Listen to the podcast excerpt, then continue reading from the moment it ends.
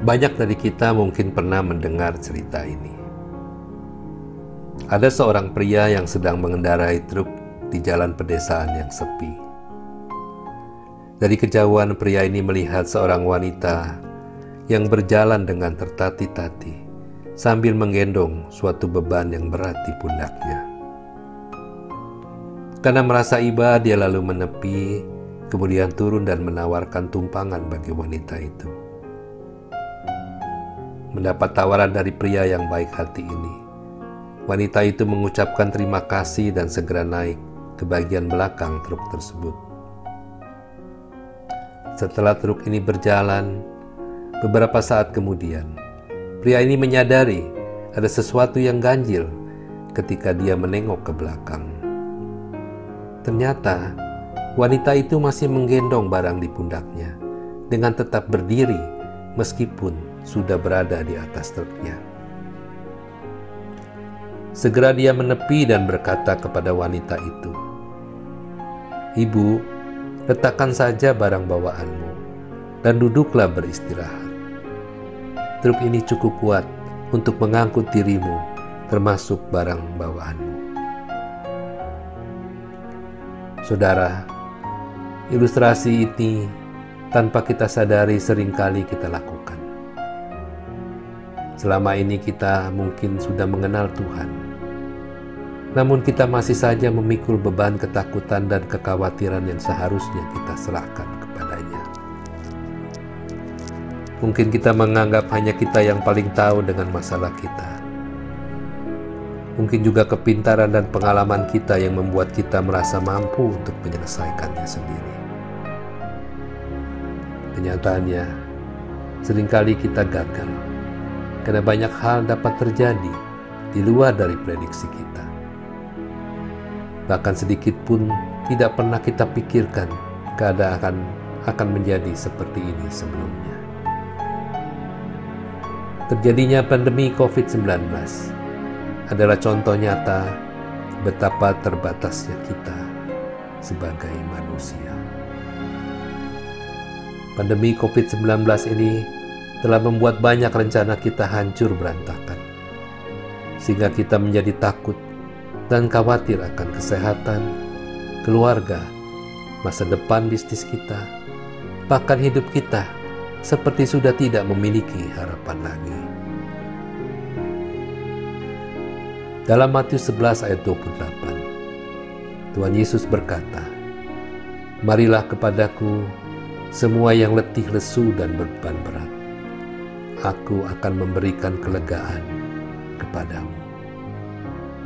Kemudian dalam 1 Petrus 5 ayat 7 dikatakan, "Serahkanlah segala rasa khawatirmu kepada Tuhan, sebab Ia yang memelihara kamu." Saudara, daripada terus memikulnya sendiri, marilah kita menyerahkan semua beban hidup ini kepada Tuhan dan mengizinkan Dia untuk menanggungnya. Mari kita berdoa. Bapa kami yang bertahta di dalam kerajaan surga, dikuduskanlah kiranya nama-Mu. Datanglah kerajaan-Mu, dan jadilah kehendak-Mu di bumi seperti di dalam surga. Bapa yang baik, hamba mohon pertolongan-Mu bagi kami yang malam hari ini masih belum dapat tidur karena masalah dan persoalan yang begitu berat, sehingga kami takut dan khawatir untuk menghadapinya. Ampuni kami Bapa, karena kami lelah memikul semua beban kehidupan kami sendirian.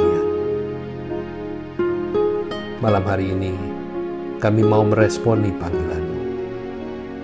Kami mau menyerahkan semua beban hidup kami kepadamu. Angkat semua ketakutan dan kekhawatiran akan masa depan, serta berikanlah iman agar kami mempercayakan seluruh hidup kami ke dalam pemeliharaanmu. Percaya kalau Engkau selalu memberikan jawaban bagi setiap masalah kami sesuai dengan waktu dan jalanmu. Bapa, beri kami kesabaran untuk menanti waktu. Karena seringkali waktu Tuhan tidak sama dengan waktu kami, dan jalan Tuhan seringkali berbeda dengan apa yang kami pikirkan. Kami percaya kepadamu Tuhan, karena Engkau tidak pernah merancangkan masa depan yang buruk bagi kami. Bahkan sebaliknya, Engkau berjanji memberikan hari depan yang penuh dengan harapan. Kami percaya Engkau tidak pernah terlambat, karena pertolongan-Mu selalu tepat waktu dan membuat semuanya menjadi indah pada waktunya. Sekarang dengan tenteram kami mau membaringkan diri lalu segera tidur, sebab hanya Engkaulah ya Tuhan yang membiarkan kami diam dengan aman dalam hadirat-Mu. Inilah doa permohonan kami dan ucapan syukur kami. Dengarkanlah dan kabulkanlah seturut dengan kehendak-Mu saja. Dalam nama Tuhan Yesus Kristus, kami alaskan doa.